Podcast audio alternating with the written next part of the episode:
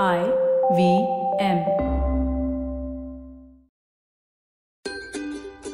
नमस्कार, स्वागत है आपका स्माइल इंडिया पे। मैं हूँ आपकी होस्ट शिफा माइत्रा और इस पॉडकास्ट पे मैं हर बार की तरह आज भी लाई हूँ देश भर से दिलचस्प समाचार। आज सुनिए कैसे एक डॉक्टर ने शुरू किए हैं क्लिनिक्स जहाँ सिर्फ़ एक रुपए में इलाज होता है। साथ ही जानो उस मार्केट के बारे में जहाँ लोग सामान बेचते हैं कश्ती में बैठे हुए। और पता कीजिए क्यों आजकल शादियों में टाइम पे पहुँचना ज़रूरी हो गया है। बहुत से लोग हैं जो नौकरी के साथ साथ कुछ और बिज़नेस भी करते हैं रकम बढ़ाने के लिए। पर उनमें से कम है जो दूसरे काम में इतना कमाने लगे कि नौकरी छोड़नी पड़े। बावन साल की स्कूल टीचर ट्रिनिटी सायो एक ऐसी महिला है। मेघालय की रहने वाली ट्रिनिटी ने सोचा, वक्त है तो अपने खेत में कुछ उगा कर और कमा लेती हूँ। क्योंकि वो सिर्फ़ खेती की कमाई पर निर्भर नहीं थी तो यहाँ कुछ अलग कर पाई। उसने एक नई तरह की हल्दी उगाई जिसमें कर्क्यूमिन ज़्यादा था।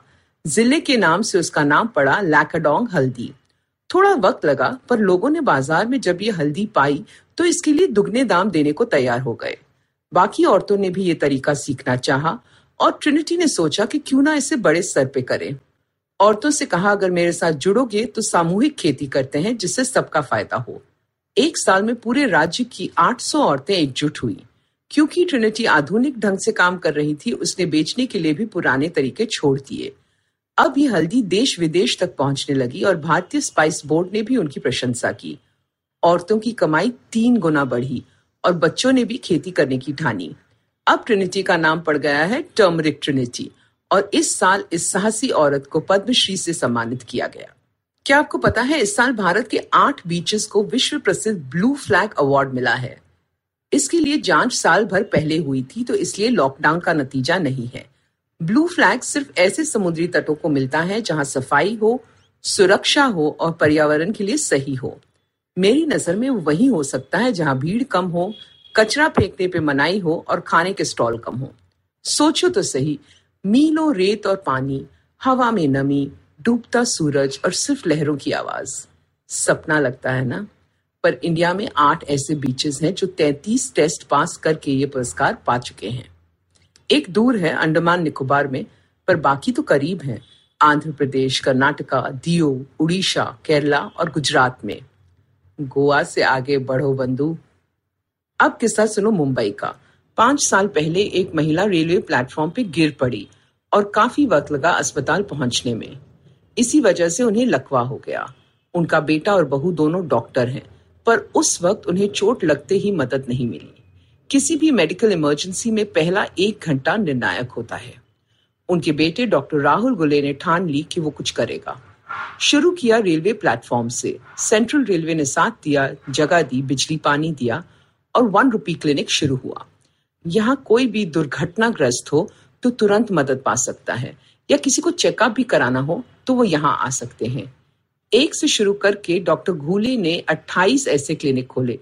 कहीं थाने में किसी की जान बची हादसे के बाद और कहीं दादर में गर्भवती औरत बच्चे को जन्म दे पाई क्लिनिक में। डॉक्टर घूले इस काम के लिए दान नहीं लेते, बल्कि अपने पैसे लगाते हैं। अब वो कोशिश कर रहे हैं कि पूरे महाराष्ट्र में रेलवे स्टेशन और बस अड्डों पे ये क्लिनिक्स बना पाए। दुआओं और शुभकामनाओं से खुश हैं ये नेक डॉक्टर। चलो अब रुक करते हैं मार्केट की ओर। देश की कुछ नायाब मार्केट्स के बारे में बताती हूँ। मणिपुर की राजधानी इम्फाल में लगती है हफ़्ते में एक बार मॉम्स मार्केट जिसे सिर्फ़ औरतें चलाती हैं। छह हज़ार के करीब औरतें यहाँ सामान बेचती हैं। कपड़े, बर्तन, कलाकृतियाँ, फल और न जाने क्या क्या मिलता है यहाँ। और सोचो जरा सोलहवीं सदी से चल रही है ये मार्केट जहाँ मर्दों की कोई नहीं सुनता। एक और देखने लायक बाज़ार है श्रीनगर में झील के किनारे। खरीदार सूर्य उदय से पहले पहुँच जाते हैं यहाँ और उन दुकानदारों का इंतज़ार करते हैं जो कश्तियों में आते हैं सुबह पाँच बजे। ताजे फूल, फल और सब्ज़ियाँ लेके। कश्ती आपके पास आती है और आप चीज़ें देख कर ले सकते हैं। सूरज की पहली किरणें इस माहौल को और सुनहरा बना देती हैं और सात बजे तक सब कुछ बिक जाता है। एक और मार्केट है जिसे मैं भी देखना चाहती हूँ कनौज उत्तर प्रदेश में। ये है अत्र बाज़ार जहाँ रोज तकरीबन 700 किस्म के इत्र बिकते हैं। यहाँ के लोग ये इत्र बनाते हैं फूल, पेड़ की लकड़ी या देसी तेल से। इनकी खुशबू इतनी असरदार होती है कि दो दिन तक नहीं उतरती। और आखिरी मार्केट है गोवा में। ये हफ़्ते में एक बार लगती है सिर्फ़ रात को। नाइट मार्केट कहते हैं इसे। और आम बात है यहाँ रात को दो बजे पहुंचकर कपड़े या सजावट का सामान लेना। बहुत से स्टॉल होते हैं। और मेरे पास आज भी चांदी की वो चूड़ियाँ हैं जो मैंने शायद दस साल पहले ली थी इस मार्केट से। अगर आप शॉपिंग के शौकीन नहीं हैं तो भी यहाँ आना बनता है। दुनिया भर के खाने मिलते हैं। सारी रात लाइव म्यूज़िक चलता है। ऐसी रौनक के लिए एक रात की नींद तो कुर्बान की ही जा सकती है। जाते जाते कुछ सुझाव आपके लिए अगर आप बड़े स्तर पे शादी करने वाले हो, जल्द। कार्ड ना छपवाएँ ई इनवाइट्स आजकल का चलन है। अगर आप बहुत से लोगों को बुलाना चाहते हो दावत पे तो उन्हें एक साथ ना बुलाएँ। एक घंटे का स्लॉट दें जिसमें पचास लोग आकर मिलें, खाना खाएँ और चले जाएँ। उसके बाद ही अगले पचास अंदर आए। ये सच में हो रहा है आजकल, और इसी बहाने सबको शादी पे टाइम पे आना और जाने की आदत पड़ जाएगी। मेहमानों को गेट पे ही सुंदर मास्क और सैनिटाइजर दीजिए, जिसका वो अंदर इस्तेमाल कर पाए। अपनी शांति के लिए चाहें तो लोगों से कोविड मुक्त होने की रिपोर्ट मांग सकते हैं। हाँ मेहमानों को दो दिन पहले इसका पता होना चाहिए। शादी हवादार जगह में करें, हो सके तो खुली हवा में।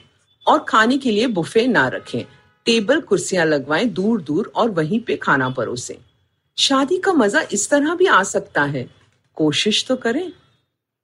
अगर आपको ये पॉडकास्ट पसंद आया तो और दिलचस्प पॉडकास्ट सुनना न भूलें आईवीएम नेटवर्क पे। आप हमें सुन सकते हैं आईवीएम पॉडकास्ट ऐप पे या आई पे। आप हमें सोशल मीडिया पे भी फॉलो कर सकते हैं। हम at I V M podcast हैं ट्विटर और इंस्टाग्राम पे।